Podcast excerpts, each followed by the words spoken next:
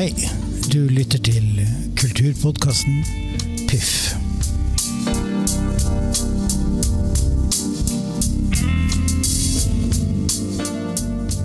Denne podkasten er sponsa av MBR Music Management. Velkommen til kulturpodkasten Piff. I denne podkasten så intervjuer jeg singer-songwritere, tekstforfattere, musikere, og komponister. Og de som driver på med dikt og poesi. Da håper jeg det at dere får masse glede av denne podkasten.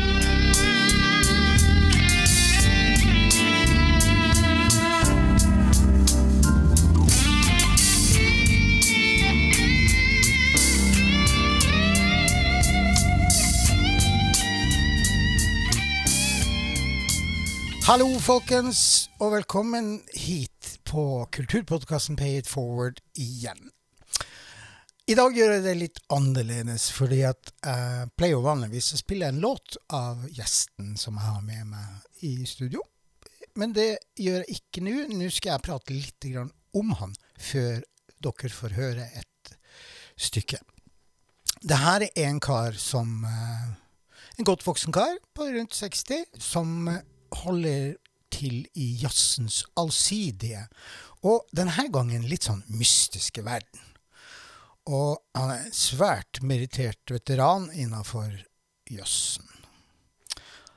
Han er saksofonist, bukkehornist, komponist, poet og produsent, og han heter Carl Seglem. Opprinnelig fra Årdalstangen i Sogn, men er nå bosatt i, Oslo.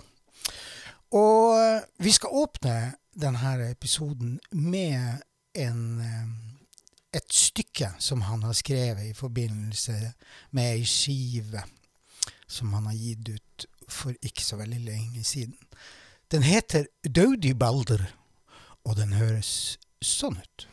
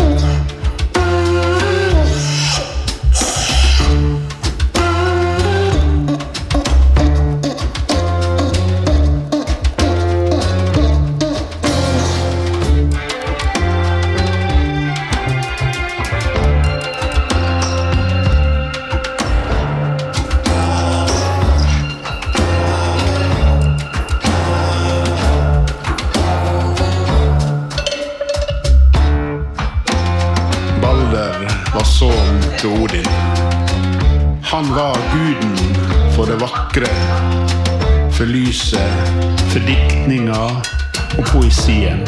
Ja, for natt.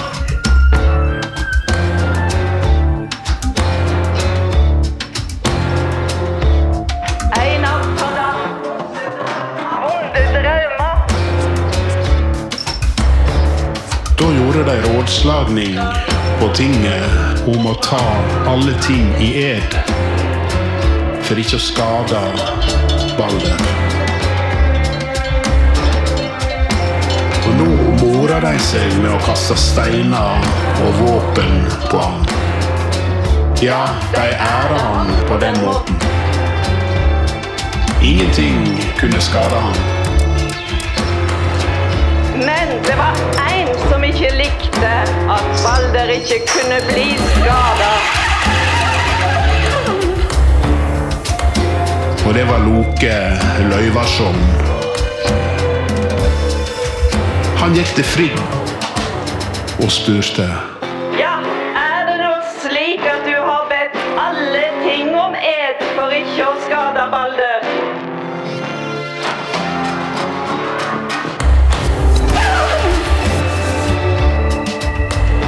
Det fins en vekst vest om Valhall.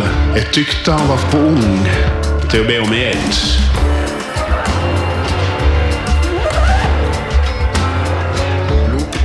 Skyndte seg dit, reiv opp mistelteinen, gikk tilbake på tinget. Der møtte han Hodd, den blinde bror sin. Vi foræra ikke du, Balder, med å skyte på han, spurte Loke. Jeg er blind. Dessuten er jeg våpenløs. Så gav Loke Hodd bågen. Satte mistelteinen i.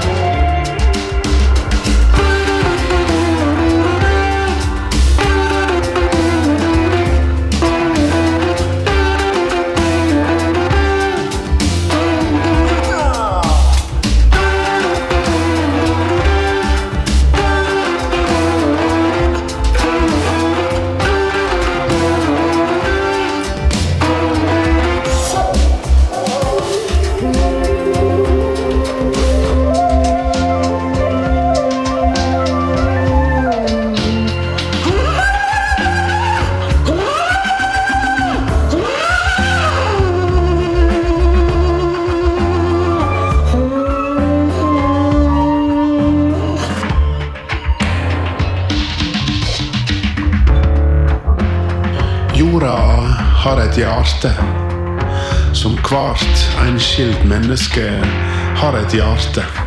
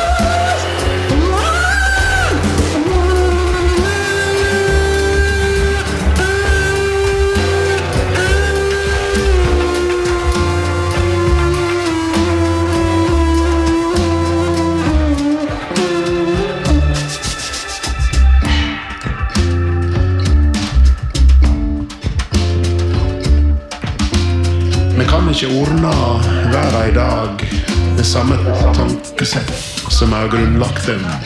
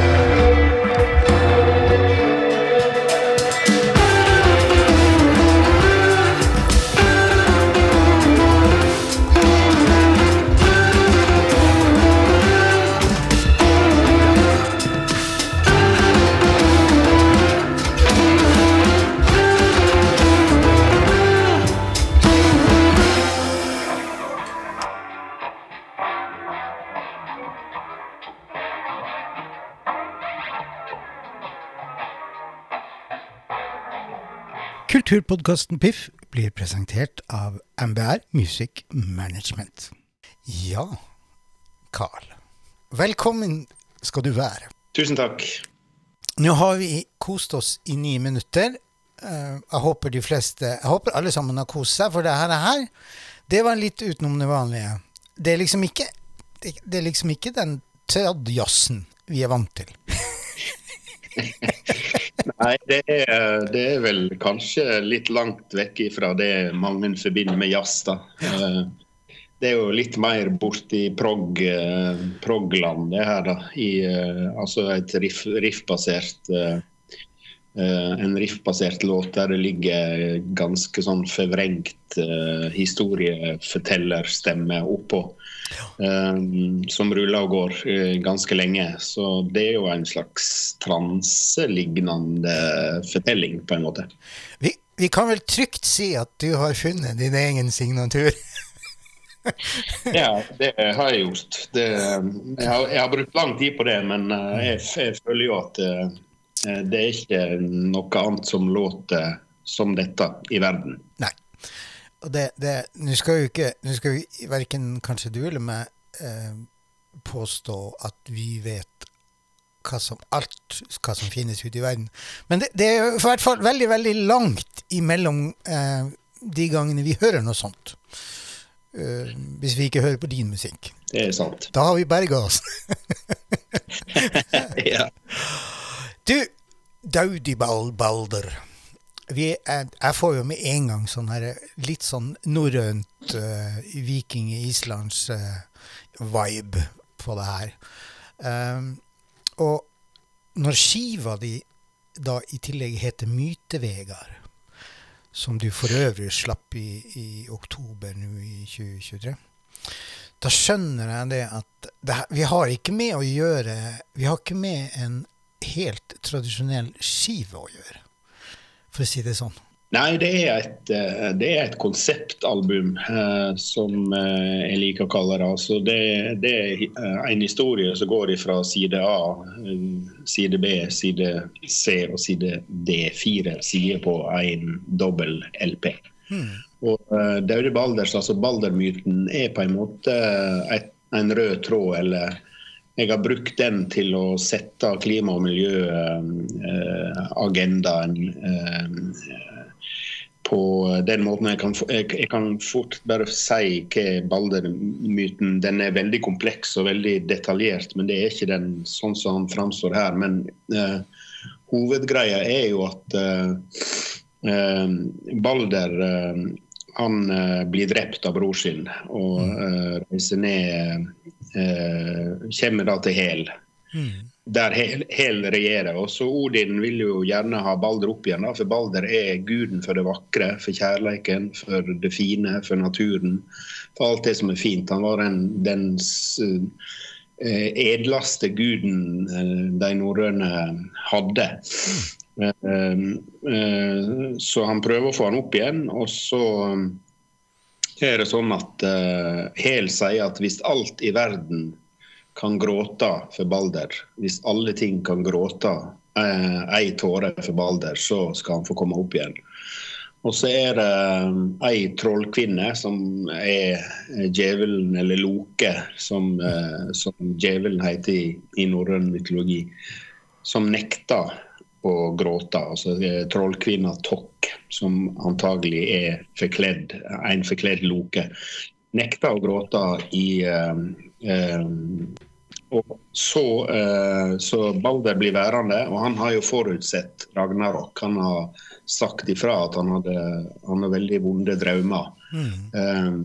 eh, så han har, han har sagt at været kommer til å gå under. Så, eh, og når det at eh, ikke alle vil gråte for, eh, for Balder, så blir han værende i hæl, og så kommer Ragnarok. Så går, eh, går verden, den, eh, verden under. Og dette har jeg tenkt, eller stiller spørsmål egentlig i løpet av albumet opptil flere ganger. Hvem er det som ikke vil gråte for klima og miljø, for naturtapet, for det mennesket gjør mot kloden i dag? Altså, så jeg stiller uten å gi svar, eller uten å det er jo veldig fabulerende og veldig leikent og åpent. da. Jeg er ikke fordømmende. og Jeg vil ikke, jeg vil ikke være moralistisk. Jeg stiller bare de åpne Jeg leker med den myten da, på en måte. I, eh, og det går gjennom som en rød tråd i, på myteveggen. Det blir sånn der jeg, jeg kjenner at jeg har egentlig bare lyst til å la deg uh, fortelle videre. Fordi det, det, her, altså, det er Du tar jo for deg en, et, det som vi kaller for et eventyr. Jeg vet ikke om vi kan kalle det for eventyr, men det, det er jo en del av uh, den norrøne mytologien. er jo en del av vår historie. Og, mm. og, og vår tidligere tro. Eller for noen enda en tro. Ja. Mm. Og jeg vil, altså når jeg, når jeg tenker liksom på Nå har jo jeg sittet og hørt på uh, Myte-Vegard og, og sittet og hørt på de låtene eller, eh, Ja, det er jo låter, da, men det er jo nærmest Jeg har lyst til å kalle det stykker, for, for det er jo det det er, egentlig. Altså, det, er jo, det er jo ikke bare musikk, men her er jo tekst. Du, du skriver jo i tillegg. Um, og de refleksjonene du har gjort deg nå, og forteller litt om, om, de her parallellene vi kan egentlig dra til dagens samfunn, og det her makabre voldtekten vi egentlig gjør på moder jord. Eh, både i form av forurensning, men også det her med at vi slåss. Og som du sier, at eh, hvorfor gråter vi ikke mer for eh, mm. Tellus enn en det vi egentlig gjør? Og det er jo kanskje fordi at altså, mm. skal vi, vi, skal ikke komme med svar på hvorfor, men, men det blir sånn derre Det blir litt Altså, den storyen din med den her spesielle utgivelsen blir og, og der vi er i dag. Det er litt sånn sånn som Midtgårdsormen, at den biter seg sjøl i halen. Altså, ringene slutta nærmest. Altså, vi er på vei inn. Hvis ikke vi nå tar oss i nakken, så er vi på vei inn i noe som ikke nødvendigvis trenger å få et så fryktelig positivt utfall. Det var veldig pent sagt, var det ikke det? jo, det var pent sagt. Eh, og det tror jeg det er, det er noe der som, eh, som uh, jeg har prøvd å, å uh, gi uttrykk for da, gjennom, gjennom mytevegger. Og det det hadde jo, altså Hele verket har jo et utgangspunkt i en urframføring eller en bestillingsverk jeg gjorde til nynorske litteraturdager i Flåm, Aurland, mm. i 2018. Før pandemien. Da framførte jeg eh, et verk som jeg hadde jobba med, som heter 'Værsarv'. Og det gikk på, Dette var jo Nærøyfjorden og Unescos Den er jo verna av Unesco eh, som en, som en fjord, verdensarvfjorden. Eh, og, og da begynte jeg å leke med, med, med dette med de norrøne mytene og, og samarbeide med en forteller som heter Jorunn Barane. Som egentlig eh, har Jeg har, har, mye å takke for at jeg eh, kom inn i ja, inn i baldermyten og inn i de tankene som uh, er i, i norrøn mytologi. Jeg var jo på jakt etter å finne jeg har jobba med bukkhorn i 25-30 år og var, var, på jakt etter å finne litt det, For meg så er jo det et urinstrument, altså et veldig gammelt instrument som, uh, som trigger meg. eh, som sier at det er noe her, det er lyden av noe som er ekstremt mye eldre enn meg sjøl. Og det syns jeg er, er, en fin eh, tanke. Så jeg begynte å Uh, ja, lete litt eller lese om, om, vik, om vikinger, om, om, det norrøne. Det er jo ingen som vet hvordan, viking, hvordan musikken på vikingene sin tid var. Det, det, er oppkonstruert. Alt det som de sier er vikingmusikk, er jo ikke nei, nei. Jeg vet jo ikke hva det er. Men det er jo fascinerende likevel og når jeg bruker bukkhorn og bruker å, tenke seg til at man kan eller lage sin vikingmusikk, da, Selv om jeg ikke vil kalle det det, så er det, så er det noe eh, som var veldig, som trigga meg, og som var veldig kjekt å gå inn i og jobbe med. da. Apropos bukkehorn. altså... Um, vi hopper litt, fordi jeg har lyst å bare nevne Vi skal ikke høre på den, men jeg har lyst til å nevne um, største boken. Uh, til Magnars minne. Du slapp en, en singel i september i fjor som er nærmest Som, som er da en, en hyllest til um, Magnar Storbekken, som eh, var instrumentmaker, og som gikk, dessverre gikk bort i 2022. Og han laga bukkehorn, og har produsert bukkehorn til hele verden, faktisk. Det har han, og han var en veldig god venn. og Jeg var mye der, gans, reiste ganske ofte, iallfall tre-fire ganger i året på de siste åra, opp til han i verkstedet sin. En fantastisk instrumentmakerverksted som han hadde bygd. Og, og um, der satt han og jobba og lagde Ukorn, fløyte, lura, eh, seljefløyte. Han, lagde, han var egentlig en kunstner, for han lagde òg eh, Han fant jo opp litt instrument. Han lagde meråkerklarinetter. Han var veldig eh, og høyt akta. Han, han, fikk jo taket på å lage bukkehorn som ingen andre, ville påstå. Så, og eh, instrumentene var jo veldig ettertrakta. Uh, og dette her å få tak i emnet til bukkehorn er jo ingen enkel sak. Så jeg hjalp han jo med det og fikk jo tak i mye horn som han, uh, han uh, kjøpte og, og, lagde instrumenter. av. Fordi, fordi det er bukkehorn som det blir laga av? Altså hornet til bukken? Mm. Hornet til geitebukken. Og i Norge så dreper vi jo omtrent det som er kyllinger. Det er det hvis du har feil kjønn du blir født, så er det til kompostkverna. Så fordi at bukkene får jo Det er jo bare til avl at bukken får lov til å leve. Så det er om å gjøre å få, få bukkene til å leve iallfall fem, seks, sju år da, for å få eh, gode, lange, store nok horn til, til, å um, lage instrumenter. Um, og bøndene får jo ingenting før HVL. Det, jo, og Magnar var jo sånn, eller geitebønder, når de sier at de vil ha igjen horna eller hodet, så, så, er det ofte det at uh, slakteriet bare ikke, ikke, ikke gjør det. De, de bare kverner det, og så er det vekke. Så det er jo en, er jo en, eh, en sak som, eh, som, var, ja, som jeg jobba litt med. Jeg hadde jo to geitebukker. Jeg, legde, jeg betalte en bonde i fem år, to, så han hadde to geitebukker. Jeg hadde to geitebukker gående som fikk mm. lov å leve i jeg til fôret og eh, slik at de skulle. Den ene heter Jazz, og den andre heter Buster.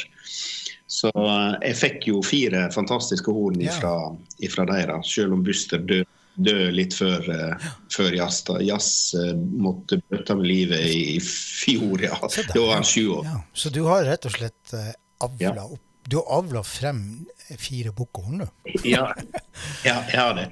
Ja, nei, i hvert fall så hadde jeg lyst til å si det at den her største boken til Magnars minne, den, vil, eh, den kan lytterne eh, finne hvis de går inn på Spotify link, ja, og linken til Spotify og diverse andre linker. Det vil dere finne i brødteksten. Da jeg skulle forberede meg på å eh, lage det her intervjuet, eller samtalen med deg, så fikk jeg litt fnatt. Fordi jeg begynte, når jeg begynte å gå igjennom alt det du har gjort opp igjennom, så tenkte jeg herre min, hvordan skal jeg klare å få det her chunka ned til forhåpentligvis en og en halv time maks, um, og samtidig rekke over alt det du har gjort. Fordi at det er jo jeg, jeg tenkte det, jeg må jo kanskje lage en føljetong. Jeg må kanskje lage flere podkastepisoder med deg. Men jeg, jeg, tror Jeg har i hvert fall gjort så godt jeg kan, og forsøkt å belyse litt av den her lange veien som du har gått, musikalske veien som du har gått i løpet av dine nå 62 år og nesten åtte måneder. Du har bursdag to dager etter meg, du, forresten. Kepsegutter begge to. Beste Neste måned. Så fikk vi sagt det òg. ja. ja, ja, ja. Men du er, er altså um, Nå har vi snakka mye om Myte-Vegard, og vi skal snakke enda mer om Myte-Vegard uh, etter hvert. Men nå skal vi prøve å kort oppsummere hvem du er. Du, som jeg nevnte til helt i begynnelsen, så traska du dine barndomsbein i uh, Årdalstangen i Sogn. Men nå bor du i Oslo Når eh, begynte du Når skjønte du at uh, du skulle bli en sånn raring som du er blitt? positivt ment da, Carl. Jeg håper du tar det positivt. Jeg har vel ikke skjønt ja. Jeg har vel ikke skjønt hvor rar jeg er ennå.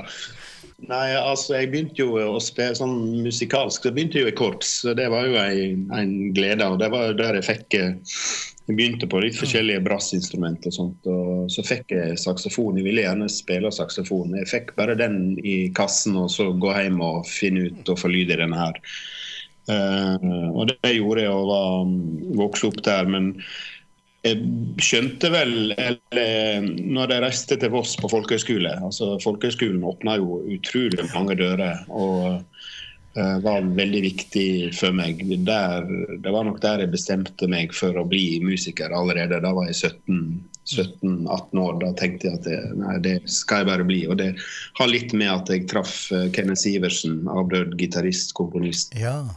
Så vi var veldig tette i, i veldig mange år og, og var, vi skulle bli musikere og, og gå den, den, harde vei. Og det gjorde vi for så vidt eh, i ganske mange år. Jeg flytta til Bergen etter jeg var en tur tilbake til Årasangen Årdal. og så flytta til Bergen eh, på begynnelsen av 80-tallet og var i Bergen i 12-13 år før jeg flytta til Oslo.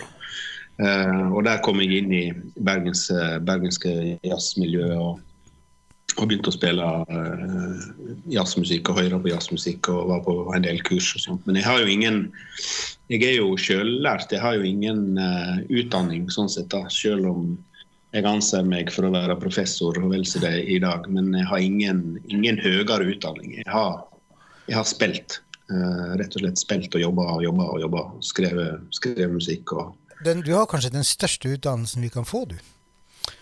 Det at du, du har praktisert jo, musikk i så mange år. Ja, det, det, er ikke nok Det er jo ikke Man kan jo si mye om det. Det er jo fantastisk med, med folk i dag som og det, og det, nivået og alt det på, på utdanninga både på jazz og folkemusikk er jo helt enormt hvor, hvor, hvor, dyktige mange er. Men de, de, de, går jo en annen vei. Eller de, de um, Ja, det, det, blir, det, er en helt annen skole, da. På, på, godt og vondt. Tror du det at ved å ta en, hva skal si, en tradisjonell uh, jazzutdannelse, at man blir på en måte pensa inn i et sånt hva skal si, ferdigdefinert spor slash bås, og mister litt av kanskje den her hva skal jeg si, barnlige nysgjerrigheten med altså, Bare ta din musikk, da. Altså, du, du, du, man hører jo at det er jazz, men man hører jo at det her er jo i søkk og kav av andre ting. At man, hvis man tar en sånn større, lengre jazz, altså den klassiske, tradisjonelle jazzutdannelsen, at man mister litt av den her eh, kreative lekenheter. Ja, det, det tror jeg. Eh, det, det, kan man jo Hvis man hører på mye musikk og mye av, så syns jeg jo at det er det er òg en, en retning. Altså, sagt, at eh, det, det, er mange som er like, selv om de har personlighet. så er det det blir, det blir liksom én én måte å gjøre det på, eller i, med, sto, med, variasjoner. Men, men, for meg som lytter, som har hørt så mye musikk som jeg har i mitt liv, og, uh, så syns jeg nok det at det, det, er ikke alt som er like fantasifullt og lekent. Det, det, det blir strengt noe. ja, i hvert fall så Det er ikke spesielt mye strengt, det som vi nå skal presentere i denne podkasten. Det, det kan vi være enige om. Ja. Men selv om ikke du har, eh, den, sånn som du sier, at du har den her kjempeutdannelsen i, i bånn, så er du allikevel eh, Vi skal komme tilbake igjen til eh, diskografien din, men du Det er ikke snaut, det du har gjort. Og eh, du er medlem av NOPA, Norsk Komponistforening, Den norske forfatterforening, Creo, Gramo, Tono Kunstnerforeningen Norsk Lur- og Bukkelag, Bukkehornslag, Folkorg, Nye mm. Nord, som er ditt nye plateselskap, gratulerer med det, forresten, slash forlag. uh, Fono, styremedlem i FFUK, styremedlem og nestleder i Kunstnerforeningen 1860, osv., osv. Så, så jeg, jeg tenker jo det at her, de her musikalske krumspringene dine har Du har jo blitt belønna også da med imponerende samlinger med både priser og nominasjoner. Og du har fått uh, den ettertrakta NOPA-musikkprisen. Folkelandsprisen og Tore Norviks musikkpris. Og jeg tenker da at med, en, med på en måte en sånn merittliste, så har du vel på en måte bevist din uh, eksistens. At her, du har noe her å gjøre, har du ikke det? Jo, altså jeg er jo veldig takknemlig og veldig glad for alle de eh, ut, eh, prisene jeg har fått, og kanskje særlig Buddyprisen, Buddy-prisen, som er norsk jazz høyeste utmerkelse. Det er Uh, og jeg har fått stipender og støtte hele veien. og det, er, det, har vært mm. utrolig viktig. Og samtidig er veldig inspirerende. Så jeg er jo takknemlig for, for alt det, absolutt. Og det, det, har, det, er jo ikke tvil om at det har hatt mye å si for at jeg har holdt på og at jeg eh, har vært så produktiv som jeg har vært. Da. For eh, jeg har jo eh, man får jo, Jeg er jo opptatt av at man skal få mye for pengene nå. Altså, sagt, at jeg altså Jeg tenker ikke på det til daglig, men jeg, jeg jobber fordi at jeg må, jeg må skape. Det, jeg, kan ikke, jeg kan ikke stoppe så lenge det Eller jeg vil ikke heller, så lenge det er kraft, og så lenge jeg finner mening i å, i å skape noe. Og det Mytevega ble jo til på Uh, altså jeg brukte fem år, og det var en pandemi der. og jeg tror ikke, Hvis pandemien ikke hadde kommet, så, for da, må, da, måtte du mobilisere det der Da fikk du virkelig kjenne på det og, og skape. Da. At ikke man, ikke man kunne reise. Og ikke, men heldigvis da, så hadde jeg Så kunne jeg det. Sant? Så og gikk inn og forma om og spilte inn på kammerset og sendte filer til andre musikere. Og var i gang med noe som som ga veldig mening, da, selv om det var ganske tungt. Eh, så kom det ut, på, ut som noe veldig, veldig bra. Da. Eh, og da bra å bruke så lang tid på det òg, egentlig. Og jeg tenker det at jeg har lyst til å høre et stykke til. Da. Vi har skravla og skravla, og vi, jeg tror vi kan skravle ganske lenge. Men nå tenker jeg vi, vi skal ta en liten tidspause, og så skal vi høre på litt mer ifra Mytevegard. Hva er det vi skal høre nå? Vi skal høre et uh, dikt, uh, og det heter 'Julidikt'. I uh, poesisamling, siste poesisamlingen min, som heter 'Djup redsle, djup ro', står dette diktet. Og i den samlingen så heter det 'Ekkomåne'. Jeg valgte å kalle det julidikt, for det, det handler om den dagen i året. Dette var i 1922. Nei, unnskyld, 2022. Um, da er 29. juli var den datoen der hvert menneske Nei, der, i Norge da, hadde brukt opp den kvoten, den ressursen hvert eh, enkelt menneske, eh, hvert enkelt nordmann kan, uh, kan, bruke i løpet av et år hvis det at kloden skal overleve. Altså, sagt, hvis du fordeler ut ressursene, så er det sånne måle, målinger på det. da. Og I 2023 så var datoen allerede 24. april. Det, det, har jo mye med forbruk å gjøre, som uh, vi nordmenn ikke er så glade i å snakke om eller innse at vi, vi, har et enormt forbruk. Vi forbruker jo noe sinnssykt uh, mye mer enn eh, hvilket som helst land i Asia og Afrika. Så det, det, er et sånt forbruk som det, det, det er jo det som tar knekken på oss. Altså at vi stadig, og dette med vekst. Og det diktet, julidiktet, det sier litt om det. Skal vi høre på det? Ja, det. Da hører vi på julidikt.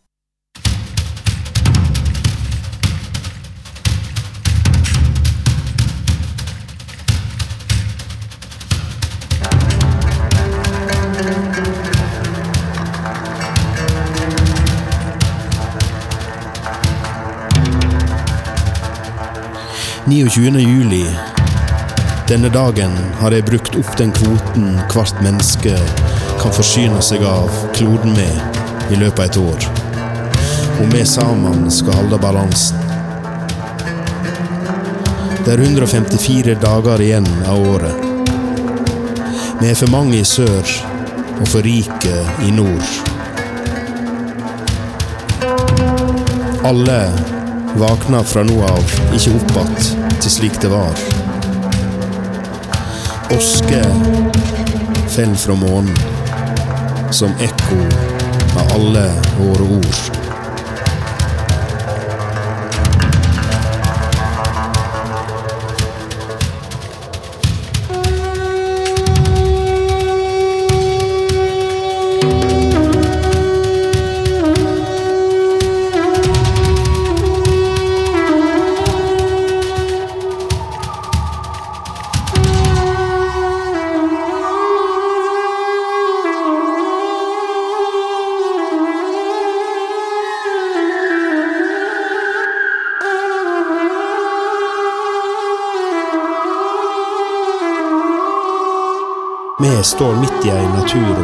Klimakrise som vi sjøl har skapt.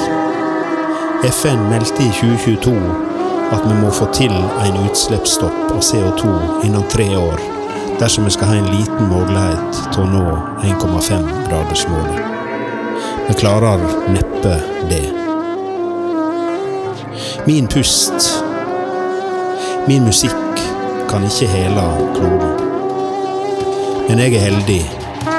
Jeg er rik som kan skape.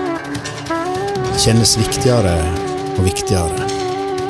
Og det er flere og flere som lytter, handler, endrer. Det er håp. Djup ro. Djup redsle. Djup redsle. Djup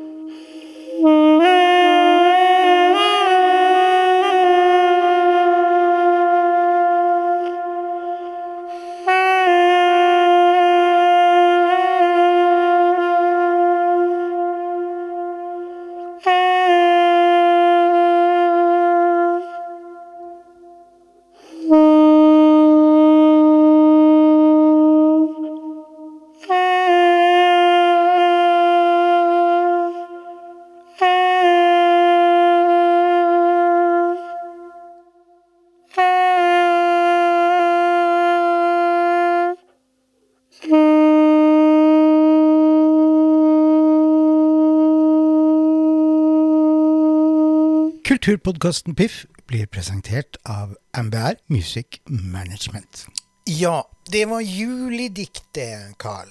Og det er Igjen så er det Det, det er liksom musikalske eventyr her. Det er sånn derre det, det, Denne skiva, uh, Myte Vegard, det er ikke lettspist materiale. Her blir du tvunget til å faktisk følge med litt. Um, men det er spennende å følge med fordi at uh, det, det, er diktframføring, uh, formidling, resitering, som det heter, og musikk. Ja. Og det her blir da satt sammen på en sånn måte at um, Skal du lytte på det her, så må du faktisk sette deg ned og gi deg sjøl tid.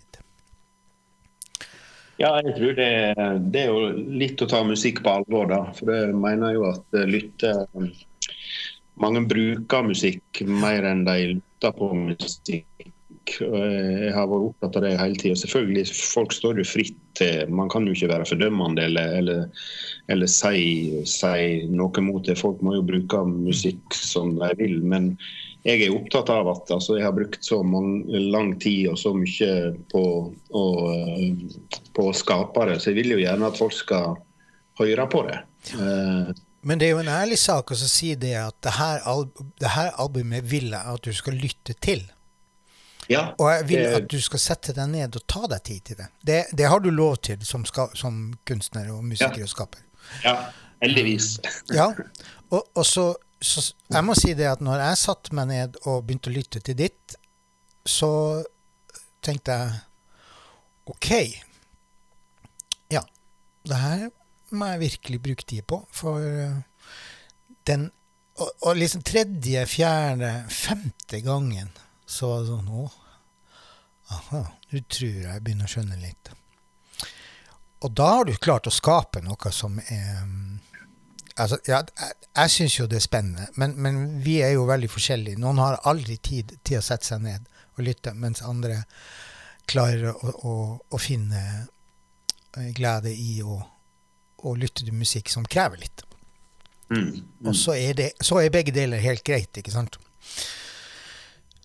Du har jo brukt, som du snakka om, fem år på å sette sammen eh, disse stykkene, de her fire sidene som du snakker om. Eh, og du, det her albumet gir du ut i faktisk to forskjellige formater. Du må forklare litt hva du mener med det.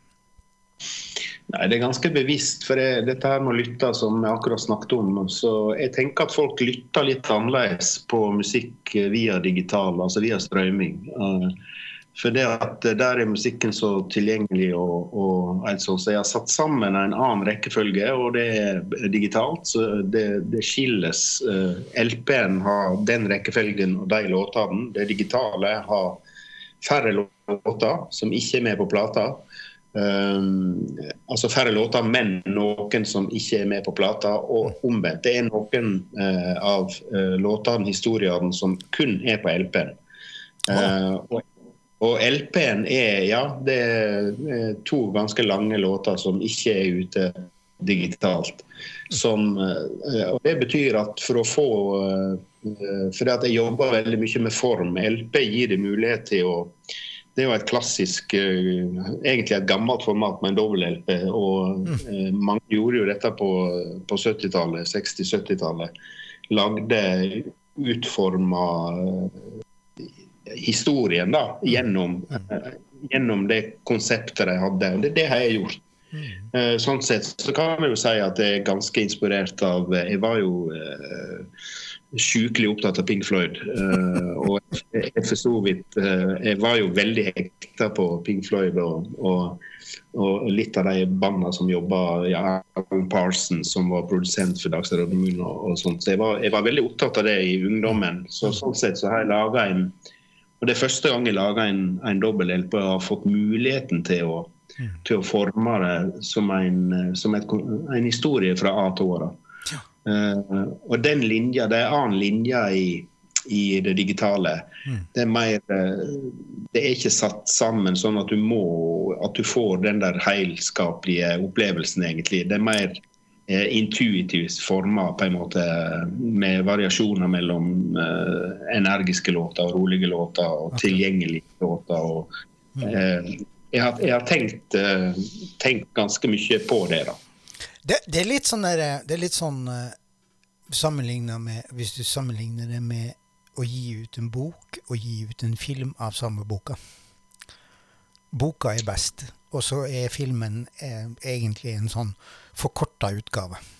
Ja, ja det er litt, litt sånn. Det, det er sant. Ja. Det er det. Spennende. Og det betyr egentlig så betyr det at Myteveger er gitt ut i to Egentlig som to separate utgivelser. Ja. Og det er jo veldig spennende konsept. For du har det, her, Ja. du har det digitale konseptet som er tilgjengelig gjennom streaming. Og så har du vinylen som er Og det har jeg skjønt, det er 300 eksemplarer. Det er 300 eksemplar. Er de signert? Eh, de er ikke signert alle, men de, de har signert en god del. Altså Big Dipper har det her i Oslo. Det er jo bare å skrive til meg hvis du, du vil kjøpe signert X, så jeg gjør jo gledelig det. Gledelig det. Jeg vil jo gjerne, eller vil nytte høvet til å røpe en liten hemmelighet for deg, Gunnar. og det er at jeg, jeg driver og sysler med en tredje versjon, med tanken på en tredje versjon, nemlig å lage en CD med, Oi. Av dette stoffet, som, og, og, og kanskje mest med tanke på utlandet. For det fysiske eksemplaret av eh, Mytevega, altså LP-ene, har eh, vært veldig lite. Det har verken vært midler eller tid eller eh, til å distribuere det i utlandet. Da. Det er veldig dyrt å sende, og det distribusjonssystemet i utlandet er, er vanskelig å få hold på, sånn som det var, for det har rasa litt etter pandemien. Så jeg, eh, jeg sysler med tanken på å lage en uh, Mytevegar-CD som skal komme i høst. Så spennende. Jeg hadde jo sagt til meg sjøl at, at jeg ikke skulle gi ut noe plate i, i, i år, men det, jeg tror det ryker. Jeg skal stille deg et spørsmål som jeg egentlig aldri eh, har stilt før. Det her er albumet, skiva di, vinylen, Mytevegard. Hva koster den? Den koster 400 pluss uh, frakta. Okay. Det blir den eneste gangen jeg kommer, noen gang kommer til å spørre hva en utgivelse vil koste hos av mine gjester. Men det er rett og slett av ren kjærlighet for egen del. Så er det gjort. Ok. Um, du har jo ikke gjort det her alene, uh, og du har brukt fem år på å sette sammen en musikalsk um, reise i norrøn mytologi. Og du har hatt med deg et ganske stort ensemble. Eller du har hatt med deg 19 medmusikanter. Selvfølgelig ikke alle på en gang, men eh, jeg syns at vi skal bruke litt tid på å fortelle hvem du har hatt med. Eller du kan fortelle hvem du har hatt med. Ja, det gjør det med glede. For det, det hadde jo ikke blitt nok Myte Vegard hvis det ikke var for disse her eh, fantastiske folka som har vært med meg. På det meste så er vi vel ti, tror jeg. Eh, eh, på noen av sporene. Eh, pålegg, eh, liksom. Og tre av de Tre av sporene er på, med utgangspunkt i eh, den konserten i 2018 som, eh, som eh, Jeg brukte en del av konsertopptakene, men gjorde veldig store endringer og editeringer i, i det materialet. Det var en kjempejobb i, i veldig mange runder, og som jeg hadde tid til under pandemien. Du har Erlend, du har Erlend Viken på fele, som har vært i bandet mitt eh, de siste åra. Fantastisk fin felespiller som spiller med alt fra Odd Nordstoga til ja, i egne band og sånt. Han Ja. ikke brukt eh, felespiller. Eirik Dørsdal er trompetist. Han er med på en del Han er bosatt i Risør og har veldig fine ting som han holder på med. Så var jeg i Tyskland på et sånt stipendopphold i eh, eh, våren 2022. og Da traff jeg en eh, nylig eh, ty tysk eh, Han er halvt indonesisk musiker som heter Ardi Engel. Som lager sine egne instrument. eh, Fløyte, strengeinstrument. Det var et fantastisk møte. som eh, Vi gjorde konserter der nede og gjorde noen sånn duoopptak som jeg har brukt som underlag. Juledikt. Der hørte jeg han eh, akkurat. Og så har jeg med en eh, som heter Bendik Smeåshjelten Kvam, som jo er en up and coming Bukkon-spiller. Han spiller òg eh, eh, mandolin og strengeinstrument, gitar, eh, Mm. trompet. Eh, han er med på størstebukken til Magnar, for han Bendik bor nå har flytta til Røros. og han er faktisk ganske godt i gang med å lage Bukkon og ta opp arven etter Magnar. Jeg er jo litt spent på hva som skjer med eller vi er jo flere som er spent på hva som skjer med verkstedet til, Mm. til Magnar. Men uh, eh, så, og, og at noen kan, kan, kan uh, ja, lære, eller iallfall uh, eh, dra nytte av det som Magnar kunne, og Bendik er en av dem. Og så er Sa Saleh Mahfoud veldig aktiv. eh, han spiller et uh. Han er fra Syria, har vært her i Norge i tre-fire år. Fantastisk fin fyr. Han spiller kanun, et strengeinstrument, og synger. Andreas Wold Løve, uh, keyboardist. Jobber fast med Frida Ornevik. Uh, oh, ja. Han har vært med meg nå de tre-fire siste åra i bandet. Veldig flott fyr. Lars Jakob Rudjord, keyboards. Andreas Ulvo, en annen uh, pianist som jeg har jobba veldig mye med. Bassist som heter Halvard Gårdløs, som er kjent mest for Spider God. Han spiller i uh, prog metal-bandet. Kåre Oppheim, tromme. Fantastisk eh, trommis som jeg har jobba med i ti år. Han spiller fast i Real Ones. Eh, Alf Magne Hillestad, eh, som har produsert, som jeg har veldig mye å takke for. eh, han har på en måte teke, eller gjort at uh, Mytevega låter som det låter, i litt nye retninger, og utfordra meg i, på, på mange måter. Det har vært et veldig fint eh, samarbeid. Han er trommis og eh, har drevet med ja, en god del elektroniske ting og mikser Og, eh, ja, vi har jobba tett det siste, siste året. Eh, Roger Morland og Ellen Brekken er med på begge bassister. De er med på noen låter. Jørn eh, Erik Alsen Alkanger, gitarist som bor ute på Nesodden, som også er veldig aktiv i frilans jazz, uh, worldmusikkmiljø. Henrik Bergersen var inne og la på litt sånn effektgitarer. Eh, med, eh, som Alf Magne, produsenten, gjerne vil ha.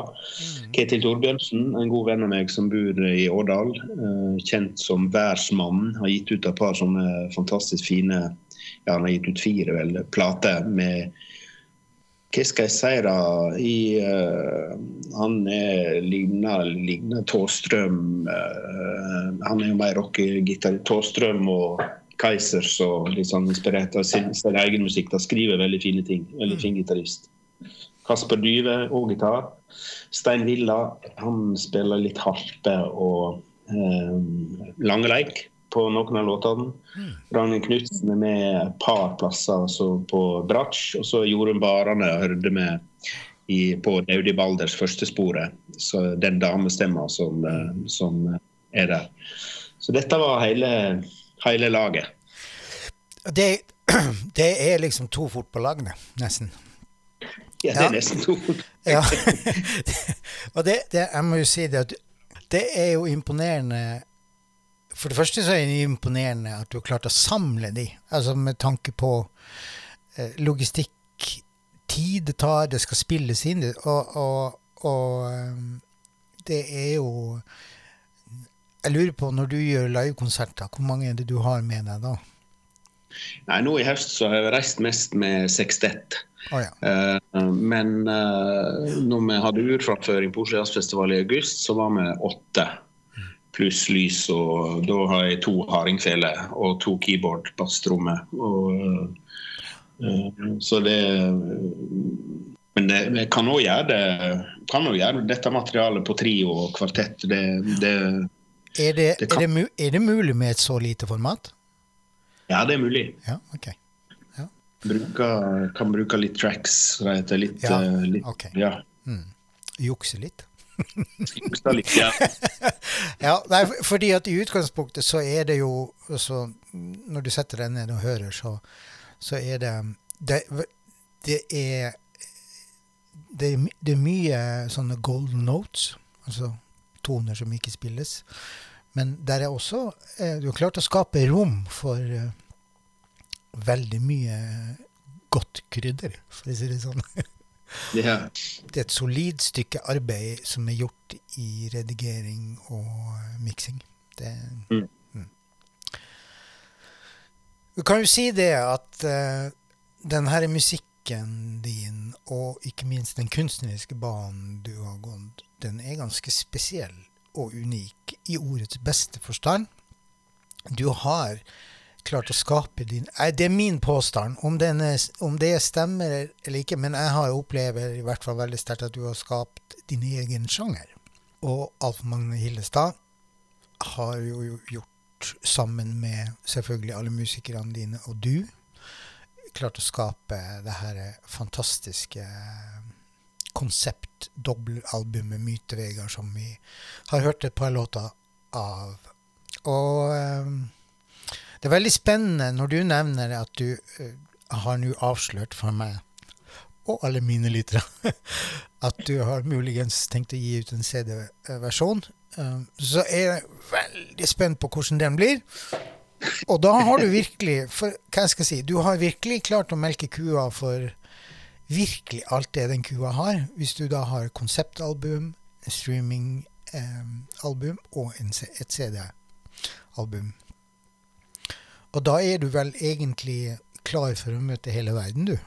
Ja, jeg, eh, jeg, vil jo eh, gjerne stå på en scene og spille, spille denne musikken. Det er, det er, jo noe av det kjekkeste jeg gjør. Det er jo ingen plasser jeg føler meg så heil som uh, på en scene sammen med, sammen med musikere som, som uh, samspiller og som lytter. Og, uh, det er en veldig sterk, sterk kraft og en veldig flott ting å gjøre. Da. Så jeg håper jeg skal skal få spilt uh, Mytevegard. Kommer til å holde det varmt uh, lenge. For det, det opptar meg veldig, og te tematikken med klima og miljø. Det blir ikke mindre, det blir ikke mindre aktuelt kommende år. Det, det, er, det blir ikke. Så det, det, blir jo det blir spennende å se hva, ja, hvordan det går, og hva kan man, hva kan man uh, skape rundt det. Altså, man må jo bare håpe at man kommer rundt som musiker, at man får anledning til å, til å, uh, til å reise rundt og, og spille. For det, det, er jo i, sånn som verdenssituasjonen er, og sånt, for å snakke stort og globalt, så er det jo ikke akkurat lystelig. Uh, men da er da er jo musikken ei kraft som jeg tror kan være veldig viktig og veldig samlende. Uh, så man burde jo ha styrka styrka kulturen like mye som man styrka Forsvaret. for å si det sånn. Hvis man hadde gitt like mye penger til, til, musikk som til våpen, så kunne det kanskje blitt en annen, en bedre verden. Ja, tror nå jeg, da. Ja, det tror jeg òg. Jeg sitter her og mens du snakker, så sitter jeg og Jeg har faktisk drømt meg litt bort i en teaterforestilling. Tenk deg å eh, lage en teaterforestilling hvor du bruker midtveier og musikken, og da dramatisert det til eh, Altså på en, på en, scene med skuespillere og, og kjære vene for en forestilling, tenker jeg da. Og det er liksom en, en, reise, en, en moderne reise i norrøn mytologi. Mm. Um, ja, jeg, jeg, ble bare Fordi at jeg sitter og tenker på uh, Myttevenger er på en måte Jeg har en opplevelse av Det er ikke sikkert at det stemmer, så du får korrigere, men jeg har en opplevelse av at det er, no, det, det er liksom et slags høydepunkt uh, i det her kunstneriske reisen og eventyret som du beveger deg i. Og du har jo liksom For du har jo gjort liksom Og Tolgabukk og verdensarv og alt det her fra før av. Um, og det blir jo, du har jo sagt at det er en videreføring av disse tingene. Er, er det høydepunktet ditt? Føler du det? Ja, det er jo litt, det er litt farlig å si det, men jeg tenker jo at det er Så langt? Ja, men jeg tror ikke altså jeg tror jo ikke jeg kommer til å lage en dobbel-LP. Eh, flere dobbelte. Du skal aldri si ja, 'jeg sa jo det til noen'. Ja, nei, det, det må du ikke si. Jeg kjenner, kjenner deg, så kan det godt skje en gang til. Men, men uh, det er jo klart jeg tenker det. Og jeg føler vel på en måte at uh, alle tinga datt veldig på plass da i uh, Og dette her med Jeg har brukt lang tid på på å lese dikt eh, live eller, eh, og stemma mi. For eh, mm. jeg har vært opptatt av at instrumentalmusikken er så sterk at der kan Eller at jeg har jobba med instrumentalmusikk og ikke, ikke på død og liv måtte ha med tekster som er forklarende. Så jeg, jeg føler at den balansen er veldig riktig for meg. da. Når jeg bruker ord og leser, så, så er det akkurat nok. da. For, og poesien er du skal jo aldri forklare poesi, er min, eh, er min uh, teori eller min tanke. Du skal aldri forklare et dikt. Det er jo det som er styrken til poesien, og det er der fantasien ligger. Det, er der, det må være fantasi. Det må være noe som åpner opp i, i den som hører det eller leser det, som ikke du skal, som dikter skal, skal føre, skal bestemme. Mm. Uh, jeg syns jo sånn poesi er det gir meg ingenting. Det er bare altså sånn poesi som er veldig konkret og veldig det, det, Da leser jeg heller en roman eller en novelle. Styrken til poesien er jo dette åpne. Da. Og det føler jeg at jeg har fått til da, i, for fordi at jeg skriver de diktene jeg gjør. Da. Mm. Den diktsamlingen som er, er brukt mest, mest, på myteveier, heter jo 'Djupredsle, djupro' og kom på Samlaget i uh, høsten 2022. Mm. Så det, det datt på en måte på plass når jeg uh, ja, stoler på det stoler på stemma mi. Og, og det er egentlig første gang jeg har uh, jeg har vært så fornøyd med det. Jeg, jeg føler at det fungerer. Og live, og på konserter. Så den, det, det, det, det er iallfall et uh, førebels uh, stort høydepunkt for meg, og det er. Ja. Og det, det som, jeg, som jeg syns er så spennende, det er liksom du, du, tar, du tar et ganske Altså, du har Du bruker um, um, langleik, du bruker bukkehorn, du bruker de her gamle, gamle instrumentene, og så pakker du det inn i en sånn moderne elektronisk vakkert gavepapir rundt. Um, og så blir det ikke motsetninger som blir kontrastfulle negativt, men Og så har du da i tillegg uh, alle de her flotte diktene og den poesien som du resiterer. Og så klarer du å skape det her lille eventyret som, som, altså, som gjør at, at, jeg bare Jeg har ikke lyst til å snakke, jeg har bare lyst til å sitte og høre deg prate. Ja. Jo, men for, du har jo en stemme også som, som passer Du har en som passer veldig, veldig godt i radio. ja, men så bra. så um, Og jeg tenker liksom det at um, nu, du har jo, Vi snakka litt om alle de her pris, prisene som du har fått. Og du ble faktisk blitt nominert til Spellemannsprisen fire ganger. Det har jeg. Uh, ja, Og så sa du til meg i går at du ikke har fått en eneste en. Men du blir nominert! Det blir spennende å se om uh, jeg blir nominert nå i det. Det er vel ikke så lenge til det skal offentliggjøres, tror jeg. Jeg, jeg veit ikke, jeg har ikke, har ikke fulgt med så veldig på det. Men, uh, men Myte-Vegard, den, den, den, stiller da opp i, i uh, Spellemannsprisen nå i åpen klasse, stemmer det? For den er sendt, ja. den er sendt inn til åpen klasse, ja. Mm.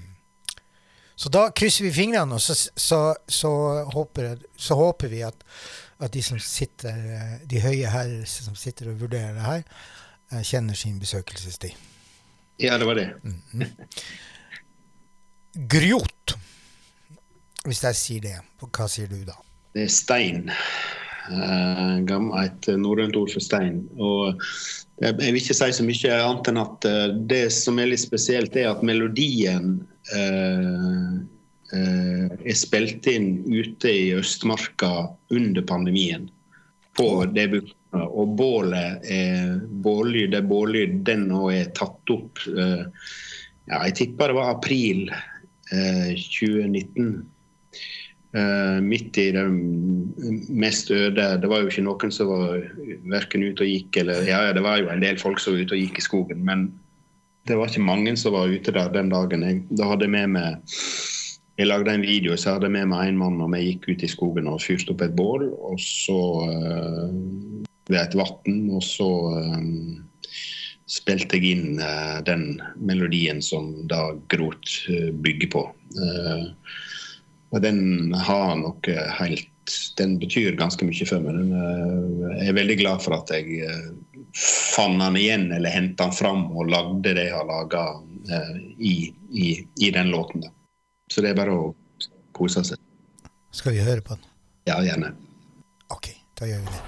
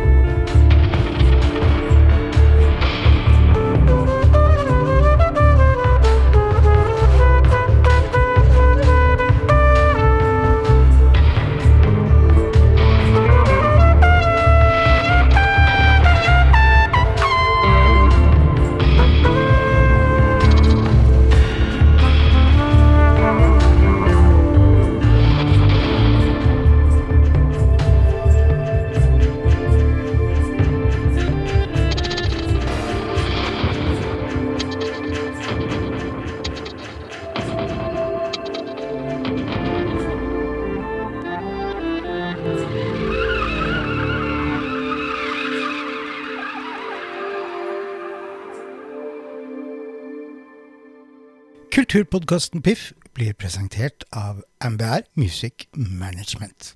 Det var altså Grot. Uttaler jeg det rett? Grot.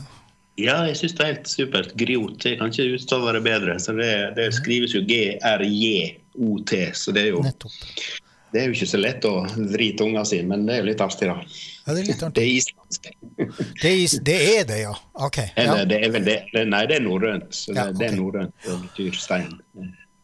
Jeg må spørre deg. Jeg har en sånn der fornemmelse av at du er egentlig en sånn naturmenneske, naturmann. At du eh, trives best i åpne landskap, for å si det sånn. eller i skogen. Er du det?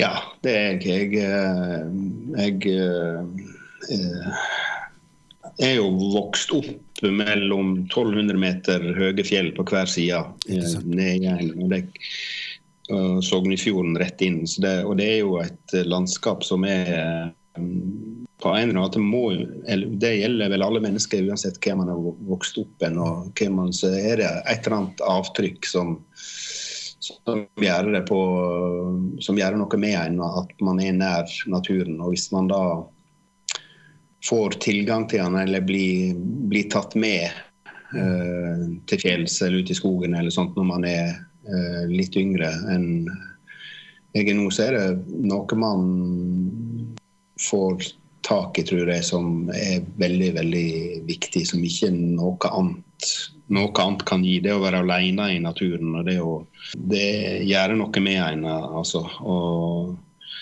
jeg prøver å Det er litt opp og ned, men jeg prøver å være ute. Komme meg ut både sommer og, og vinter. Jeg har vært litt dårlig i vinter, men uh, de Det gangene Det er altfor mye snø. Ja, det er litt mye snø.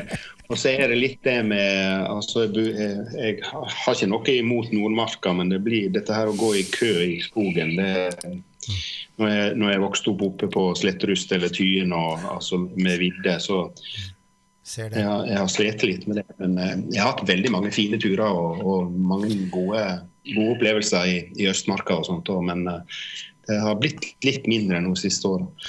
Jeg bruker å si det at natur er det, det, Natur er Til forskjellige formål så er all natur ok. Det er ikke Altså, skal du virkelig jeg tenker liksom på, på grot, så tenker jeg at uh, her er det Det er liksom litt sånn tusser og troll i bakgrunnen her. Har jeg en opplevelse av. Ja, men altså, du, du, du, du, Ja, det det. du, går jo ut i skogen med et urgammelt instrument, og så gjør du det egentlig Altså Det blir sånn at jeg kunne laga film av akkurat den. Jeg tipper den uh, musikkvideoen var litt kul. At det- Ja, det, hadde vært, det, har vært, det har vært på tale. Ja, Det og, og, og når jeg snakker med deg, ser deg og opplever deg, så, så får jeg liksom sånn herre Du er ganske røff i kantene, og du er ikke spesielt glattpolert, men du er ekte, og du er ærlig. Og det syns jeg musikken din også er. Og du er jo blitt karakterisert som en musikalsk nasjonalskatt. Det er ikke snaut.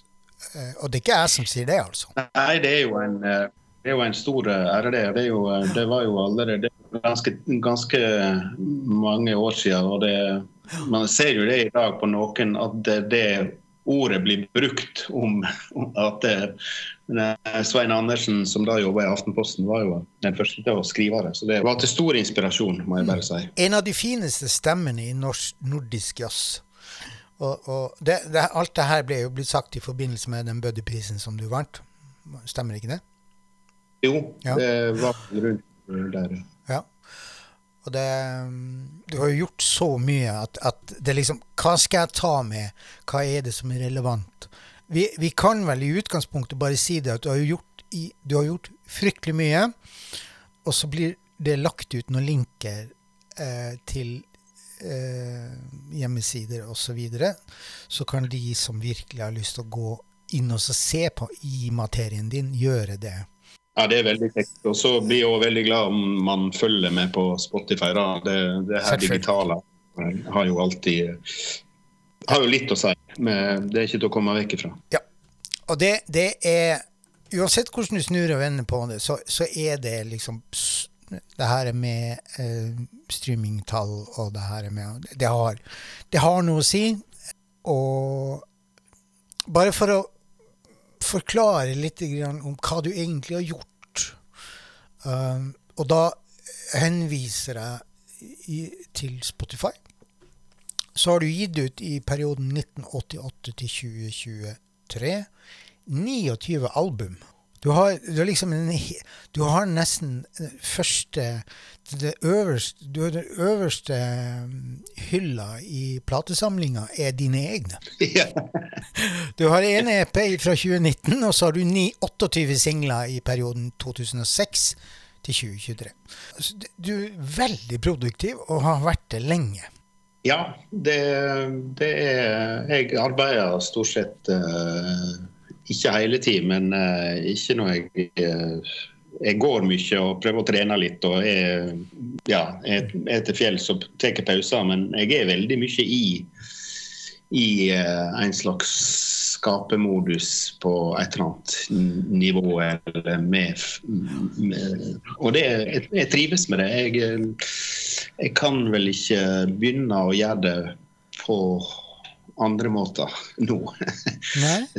Og i tillegg til uh, alt det her du har gitt ut av musikk, så har jo du uh, også utgitt fem poesisamlinger. 'Djup redsle', 'Djup tro' Nei, 'Djup ro', unnskyld. Uh, stille er en åker. Hvit frekvens, stille spor, kvervel og oljelenkjer. Og du er også forfatter av historier og barnebok, eh, kantologiene Godnattboka, Eventyrboka, Trøysteboka, Monsterboka, Fantasiboka. Ja. Så det, det er liksom ikke Det er ikke bare musikk. Det her med at du har såpass Du, du, har, du har gitt ut en del ting for barn. Det syns jeg er fascinerende, fordi at eh, de er kanskje de råeste kritikerne vi har. Enten så liker de det, eller så liker de det ikke. ja. Det nytter ikke å late som til dem.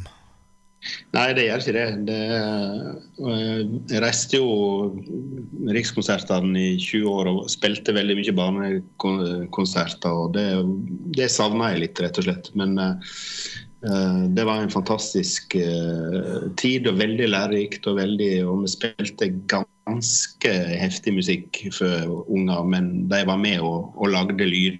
Og, og, og jeg klarte å få dem inn.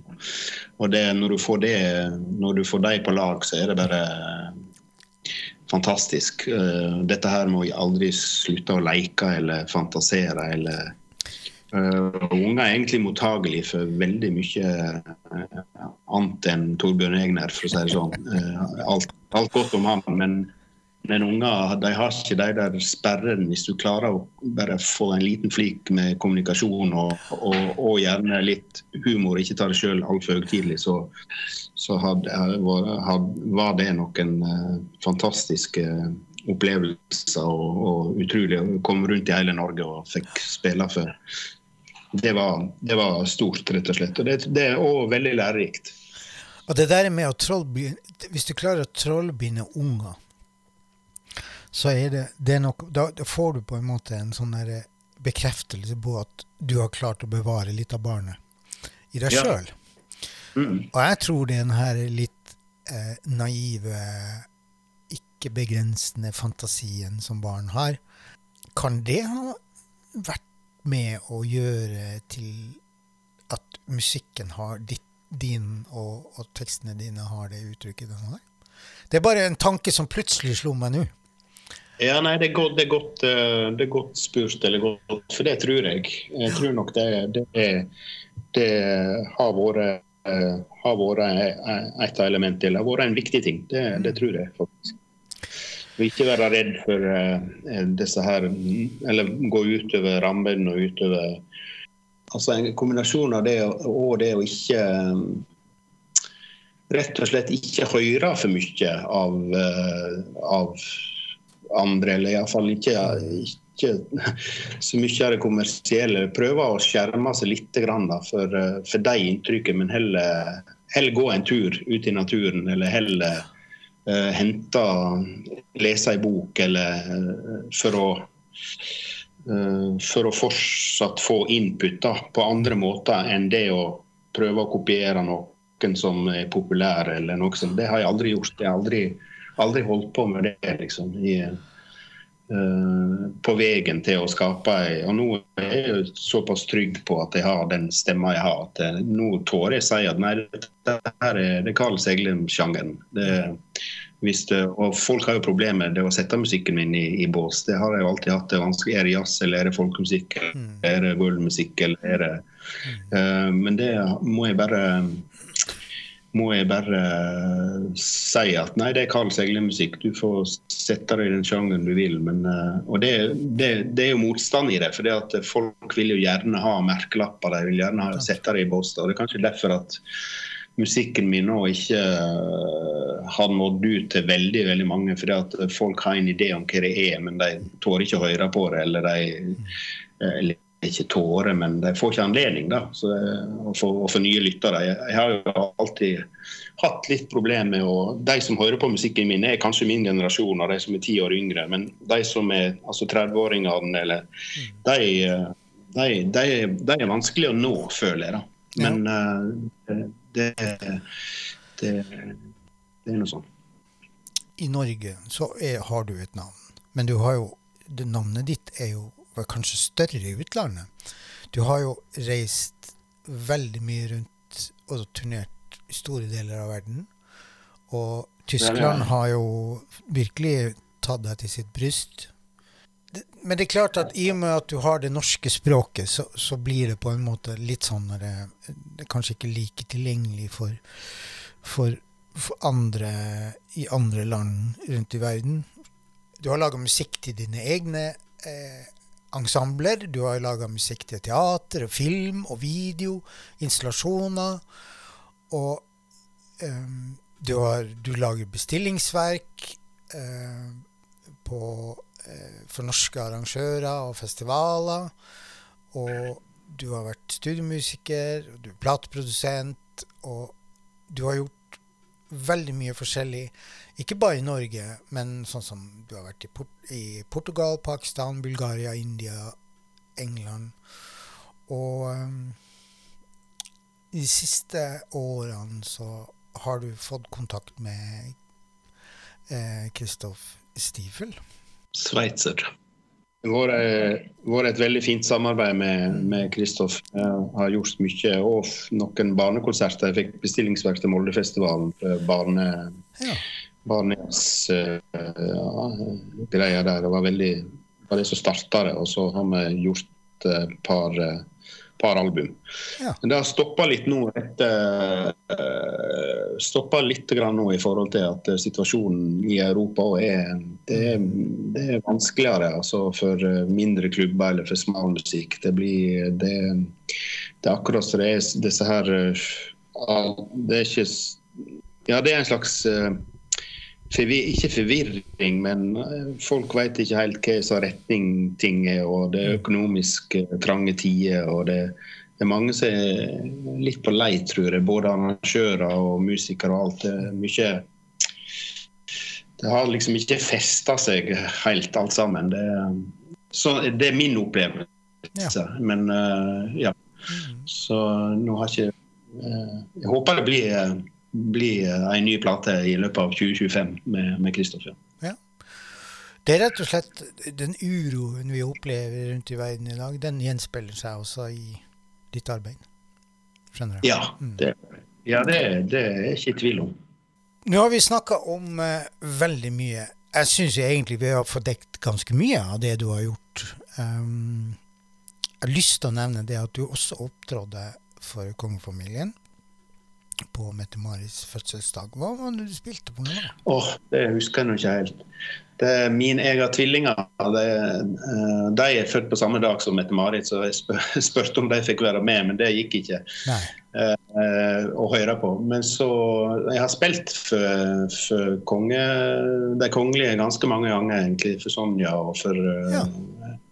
Det har jeg, og det har vært en veldig fin opplevelse, det. i senest i Stockholm i 2022. ja. Da reiste jeg opp til Da var, da var kronprinsparet på eh, sånn med næringsliv i Stockholm. Da var jeg utafor og, og, spilte bukkehorn mens de sto i kø, alle disse her eh, prominensene og Utenriksdepartementet. Oh. De gjorde store øyne og jeg begynte å blåse i bukkehornet, det kan jeg love deg. Ja, det kan jeg tenke meg. Jeg tenker på lydmessig sett så er jo ja, ja. bukkehornet og Altså, en, en, eh, den her neveluren jeg har, den er sånn jeg kan, jeg kan ikke spille jeg kan ikke, jeg kan ikke, stå hjemme. Jeg må ta det med meg ut i skogen, og helst langt av gårde. Ja. Og det er vel sånn med bukkehorn òg, at det krever mye. Ja da, det, det, er litt, det, er litt, forskjellig. Og det, det er forskjellige låter jeg har spilt lengst. Det er ganske poetisk, eller ganske For det har ikke en sånn standard. Jeg begynte å spille på et, eh, et som var men så har jeg òg noen mer sånn klassiske som låter, låter sterkt og, og høyt. Eh, det, men det, det, er jo ikke ett av de bukkene som er like. Det er jo veldig, og det er jo en fantastisk ting, egentlig. Ja, for, fordi at lyden, karakteristikken i hornene, har vel litt å si med hvordan hornene har vokst? Ja, men òg hvem som spiller på dem. Ah. For det er du kan, Jeg har helt sikkert noen horn som uh, noen andre ikke vil få lyd i, og omvendt. Nettopp. Altså at Hvis jeg får låne et bukkhorn av uh, Bendik eller av Hildegunn Øyseth eller noen av de som spiller bukkhorn, mm. så, så, er det uh, såpass individuelle instrumenter. og folk har lært seg Når jeg får et nytt bukkhorn, så er det på en måte å begynne å lære seg et nytt instrument. Da har vi lært noe nytt i dag òg. Ja, det er ikke verst. Nå er vi kommet så langt i vår reise, du og meg, at vi eh, er kommet i nutid. Og da er det jo veldig naturlig å spørre om hva slags planer har du for 2024, 2025, 2026 osv. Jeg har jo røpa litt eh, med høsten, og jeg jobber med en turné til høsten. Det er ganske sånn stille på konsertfronten nå. Det er litt festivaler i sommer, Majas og, og eh, et par andre på tapetet. 1.11. håper jeg at eh, det skal skje noe fint i Oslo mm -hmm. med Mytevega. Og hvis jeg skal lage den CD-en, så må jeg først få noen konserter i Tyskland særlig. Det, det er to foreløpig i Berlin, men eh, jeg vil gjerne prøve å få til en, en turné med fem-seks konserter, sånn at det er noe vits i å, mm. Å investere i å få distribusjon og få, få CD-en ut der. da. Mm. Det går litt i stuss på om dette med språket, som du sa, om jeg skal mm. prøve å tilrettelegge det litt uh, på tysk. da, og Da må jeg oversette det. og altså Hvordan skal jeg, hvordan skal jeg forme det.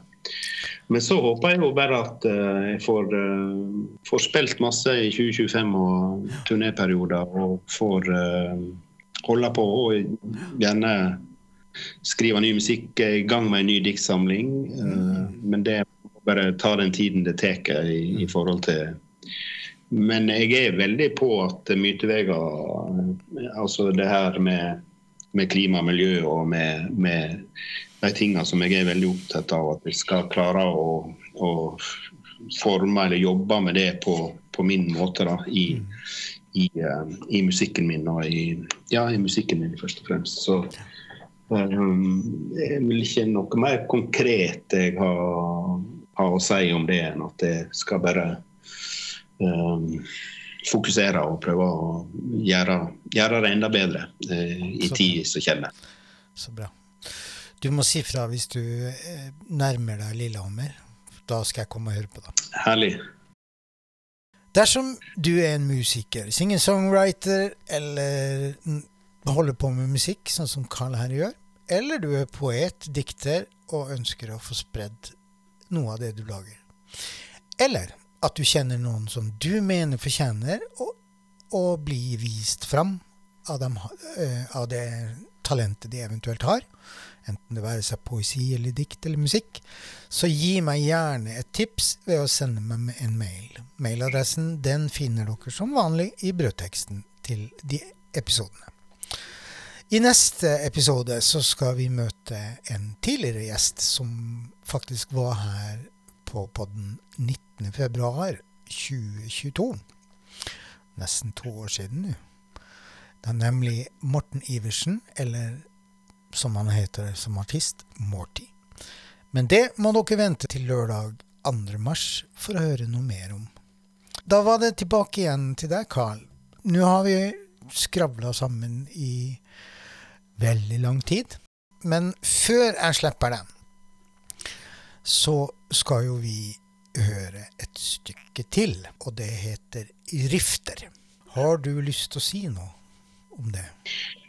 Ja, jeg er veldig glad for at jeg får spilt uh, den nå. Den er, det er jo en slags litt essensen av uh, det i, i uh, Jeg vet ikke, den er vel ni minutter, den og åtte-ni minutter mm. med fire-fem dikt som spenner fra en slags kjærlighetsdikt, eller iallfall noe mer personlig, til dette her med det er dikt om et abstrakt dikt om vindmøller. Og essens, det er litt essensen av av Mytvega, vil si. Og så er det en, det er en sånn karakteristisk Karl Seglem-melodi der, som Jeg vet ikke den kommer fra, men den har et slags sånn folk folkprog-preg, den melodien, som jeg er ganske fornøyd med. Mm -hmm. Og så er det også en sånn uh, venn Du går inn Jeg har god tid uh, imellom dikta, imellom Det er en veldig fin pianosolo. Mm. Uh, så fra deler, Det er en låt med mange deler som er satt sammen uh, Nei, som er spilt. spilt uh, det, det, meste her er spilt live, live rett inn, på en måte. Oh, ja. så og, og jeg er også veldig fornøyd med Dette er, det er ikke noe konsertopptak, men det er mer et studioopptak. Så det, mm. det, låter, det låter fantastisk fint lydmessig. da. Mm. Jeg var, hadde sånn signeringstime på Big Dipper i, i, i, Oslo. Og der har jeg et anlegg som da posta jeg vet ikke om jeg tårer å si det, men rundt en million.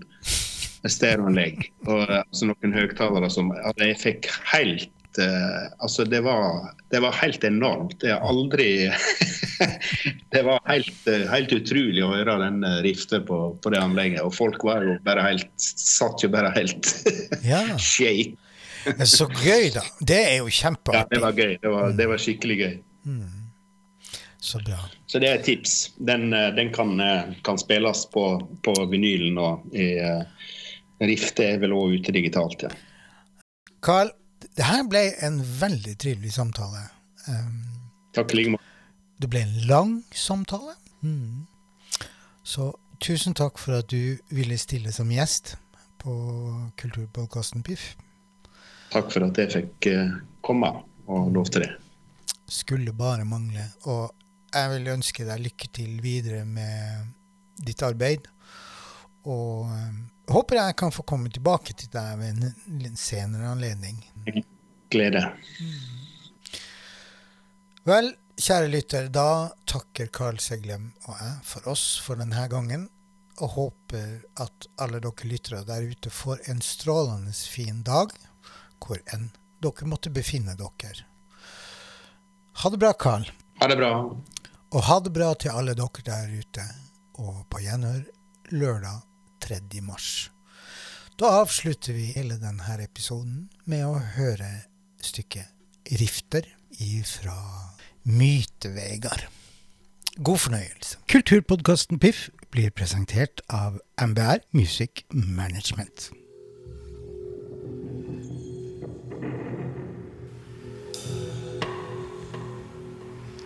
Strenger og tang i det svarteste vatn ikke håndgripelige mosaikker.